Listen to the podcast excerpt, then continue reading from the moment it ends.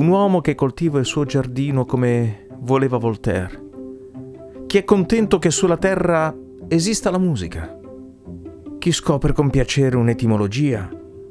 Due impiegati che, in un caffè dei Sur, giocano in silenzio agli scacchi. Il ceramista che premedita un colore e una forma. Il tipografo che compone bene questa pagina, che forse non gli piace. Una donna e un uomo che leggono le terzine finali di un certo canto. Chi carezza un animale addormentato. Chi giustifica o vuole giustificare un male che gli hanno fatto. Chi è contento che sulla terra ci sia Stevenson. Chi preferisce che abbiano ragione gli altri. Queste persone che si ignorano stanno salvando il mondo.